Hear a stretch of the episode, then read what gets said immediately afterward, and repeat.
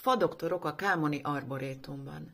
A szakemberek ötven-száz évnél idősebb fákat vizsgáltak meg, köztük a Kámoni Arborétum legidősebb fáját, a kétszázharminc éves tölgyet is műszerrel vizsgálták meg.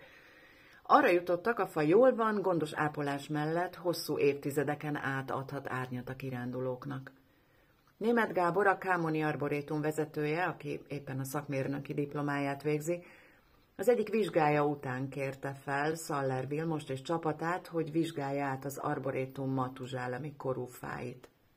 A szakember és kollégái egyedülálló módszerrel tavaly ősszel ötven-száz évesnél idősebb fa állapotát mérték fel. A beszélgetést Horváth László készítette. Az arborétum egy fokozottan védett természetvédelmi terület, és próbáljuk azt, hogy hogy csak a legvégső esetben kelljen bármit kivágni, tehát próbáljuk minél tovább menteni a, a fáknak az életét, és, és ö, erre külön most egyetemi oktatás is van, tehát én igazából érdekelt is nekiálltam, egy szakmérnöki diplomát csinálok így a, a matén, és tehát külön ilyen faápoló, tehát minősített favizsgálók leszünk ezzel a diplomával, és az azt jelenti, hogy, hogy megpróbáljuk a fákat megmenteni, az életüket minél tovább húzni, tehát minél tovább tudjanak élni. Ezt több oldalról lehet megcsinálni, tehát elsősorban azt az életfeltételeket próbáljuk javítani. Tehát a fa jobban érezze magát, jobb legyen az immunrendszere, jobb kondícióban legyen, ezáltal ugye már valamennyire vitálisabb. Ezt értem az alatt, hogy lemulcsozni mondjuk a tövét. Aztán próbáljuk, hogy a látogatók ne tudjanak tövéhez oda menni, taposási kár ne legyen, elkeríteni esetleg az idős fáknak a tövét, hogy ne topossák, ne tömörítsék ezáltal a talajt, hogy a fáknak a gyökerének ugyanúgy szüksége van a levegős talajra.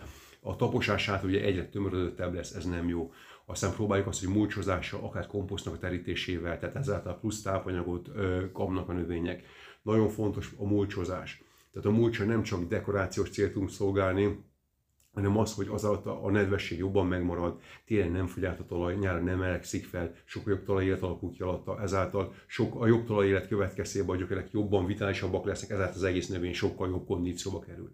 Tehát egy-egy ilyen egyszerű dologgal is tudjuk már a fák életét menteni, viszont ugye sokszor van az, hogy az arborétumban konkrét probléma van, hogy látjuk egy fával gondok vannak. Itt az a baj, hogy egy pengélen kell táncolni olyan szempontból, Hogy, hogy a fának az értét minél tovább húzni, viszont a látogatókra viszont ne legyen veszélyes. Tehát pont megtalálni az egy egészséges egyensúlyt, hogy, hogy mind a kettő meg legyen, mert a látogató élete az meg még fontosabb. És, és itt jön be a képbe ez a FAKOP, ami egy három dés akusztikus tomográf, egy magyar feltaláló, Dívos Ferencnek, a Soproni Egyetemről neki a találmány, vagy ő, ő találta fel. Igazából arról szól a dolog, hogy érzékelők vannak kirakva a fának megfelelő magasságú helyeire, tehát általában három vagy négy szinten szoktunk mérni, gyökérnyakban első alkalommal, hetven-nyolcvan centinél százhúsz, tehát ugye három vagy négy szint magasságban, és itt nyolc-tizenkét darab érzékelők vonatságának függvényében nyolc-tizenkét érzékelő van kirakva, vagy meg, teljesen szabályos, ha szabályos fának törzs, akkor teljesen szabályos a megfelelő távolságokra, hogyha irreguláris, akkor pedig mindegy, tehát több lehetőség, hogy lehet kirakni az érzékelőket, és utána igazából az, hogy a, a, megütjük az érzékelőnek a fejét, és a hangrezgés alapján kimutatja a fának a teljes belső szerkezetét. Ez úgy történik, hogy az élő fa, ugye az egy, az egy szilárdabb, masszívabb, amiben hang gyorsabban terjed, ami már el van korhatva, meg sokkal lassabban. És azáltal ugye kirajzolja a fának a belsejét, tehát a kék az teljesen el van halva, a piros az mondjuk már teljesen korhat, és a zöld, a mély zöld az, ami még egészséges fa. És meglepő dolgok vannak, tehát például van egy, egy öreg kétszázharminc éves tölgyünk, talán a legidősebb fa az arborétumban, ott egy részen nincs is farész, mert volt egy golyva, és ott el, elhalt a farész, és csak tíz centi, tehát a teljes belseje teljesen odvas, tehát teljesen hiányzik a belseje, csak tíz centi farész van körbe. Viszont egy tölgynél ez annyira akkora stabilitást ad, hogy teljesen nyugodtan lehet benne víz, tehát annak ellenére nincsen belseje, teljes nyugalommal stabil az a fa, tehát nincsen vele semmi gond, viszont mondjuk ez egy, mondjuk egy nyírfánál már nem működne. Tehát ugye itt tudni kell a, a fákat ismerni, illetve még annyi gyorsan elmondani, hogy akik engem tanítanak az egyetemen, a Szaller Vilmos, aki a Főkertnek a, a Magyarországon legtapasztaltabb fa vizsgálója, negyven éve ezt csinálja, ők annyira nagy lelkűek voltak, hogy egyik vizsga után megmertem kérni, hogy esetleg nem lehetne, hogy esetleg lejönjenek, és ő fogta a csapatát, és lejöttek ide. Itt voltak egy péntek, szombat, vasárnap, itt vendégül láttuk őket, és hatalmas segítség volt, aztán októberben volt, hatalmas segítség volt, hogy tényleg végigmászk a fákat, és ötven fát vizsgáltunk át. Tehát neki negyven éves tapasztalata az olyan, hogy amit én csak a fakoppal látok, tehát ami kirajzolja a belsejét, ő a fának a jelbeszéd alapján látja ugyanezt már, de hát az kell az a negyven év tapasztalat. Tehát például tudja azt, hogy a tapló van, tudja már el van halva a befűződések, esetleg a gyökerek, hogy hol vannak ilyen támasztó gyökerek megerősödve. Tehát ezek mind olyan jelek, amiből tudja, hogy, hogy milyen lehet a fának a belseje, és ő ez alapján már tud következtetni. Ami nagyon fontos még, hogy a, a metszés, tehát a fának a vágása. Tehát a mostani hozzáállás az, hogy a legminimálisabbat metszük a fát. Tehát persze van a szükséges, és ahol el van halva, viszont csak a legszükségesebbet, mert ott is ugye a fának mind plusz tartalék tápanyagot tartalmaz, tehát a fát akkor ezt mind elveszük egyik oldalról, ott plusz sebek képződnek, és, és a fának a, az immunrendszerével, tehát a fának reagálni kell erre, hogy, hogy lezárja azokat a sebeket, tehát csak a legszükségesebb, legszükségesebb esetben ö, metszünk, nyírjuk a fákat, tehát nem a kivágást mondom, hanem a visszavágásokat. A műszeres vizsgálat segített abban, hogy hol vágják le az ágat, hogy minél inkább az egészséges, minél több egészséges rész megmaradja? Igen, tehát például volt egy füzelműtől, abban az esetben az történt, hogy iker sudár volt. Tehát dupla, dupla sudár, és a kettő között a vízbe szivárgott. És nem gyökérnyakba, mert az a baj Kámonba, tehát itt az arborétumban, hogy, hogy minden adottságon nagyon jó, csak az a probléma, hogy nagyon magasan van a talajvíz. És azáltal, tehát sokszor hetven-nyolcvan centi alatt már talajvíz van, tehát pangóvíz, és hiába szereti, mondjuk a kocsánsra, hogy is szereti a vizet, viszont állandóan a pangóvizet nem viseli el. És bekorhat a gyökér, és az felkorhat a törzsbe. Tehát például az a kétszázharminc éves tölgy, és azért van kikorhatva a belseje, mert a gyökérről indult fölkorhat, és azért üres a belseje, de igazából ugye az ember ismeri a fákat, és tudja azt, hogy a, az elhalt geszt igazából csak erdészeti szempontból fontos, mert az adja mondjuk a tűzifát vagy a fát, de a fa életében különösen az már nem befolyásoló.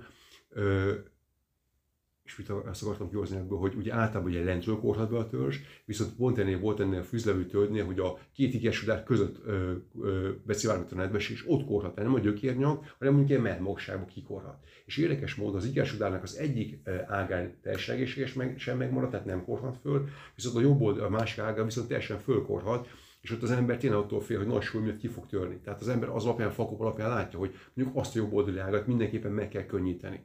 Tehát ott ebből az esetben muszáj motorfűrésszel belenyúlni azt, hogy hogy se szabad egy lépésben, hanem évek alatt gyönyörű szépen finoman, lassacskán. Tehát a nagyon kilógárt, hogy minél a súlypontot beljebb hozni, és ezáltal... De ugye van egy csomó ö, stratégiai megerősítés. Tehát például az, hogy ebből az esetben is meg lehet azt csinálni, hogyha nem akarjuk vágni, hogy van például egy kobra. Tehát ez egy olyan, annak hívják egy ilyen elasztikus kötél, tehát megvan az, hogy négy-nyolc-tizenkét tonnás húzóerőt visel el, tehát ezt rá kell rakni a két sugára mondjuk, és akkor statikailag meg tudjuk erősíteni, de mindezt csak ugye a fakop által tudjuk, hogy a fakop kimutatja, és akkor tudjuk már, hogyan lehet ellen védekezni. A szóba került, hogy ötven fát vizsgáltuk meg az ősszel. Milyen állapotban vannak ezek a fák? Meglepő dolgok voltak, tehát én például... Bocsánat, és milyen korúak voltak? Ugye az arborétum százharminc éves, de ezek a kétszázharminc éves tölgyek, ezek a legidősebb fák, tehát én, ugye ezek a legfontosabb fáink olyan szempontból hatal, vagy nagy kort képviselnek. És én például őtőlük féltem. Viszont Szaller Vilmos azt mondta, hogy teljes nyugalommal húsz évig ezeknek semmi baja nem lesz, sőt, hogyha odafigyelünk és tényleg az életfeltételeket próbáljuk javítani, akkor még jó ideig nem lesz velük semmi gond, mert ez a tíz centis korong, ez gyönyörű szép, hogy tíz centis palás, tehát úgy azt hozta fel mintának, hogy a vascsövek is, tehát mondjuk, hogy vascsövet veszünk, az se teljesen tömör vascső, tehát hogy csak megvan a palás a vascsőnél, az ugyanazt a stabilitást adja, mint hogy egy tömör vascső lenne.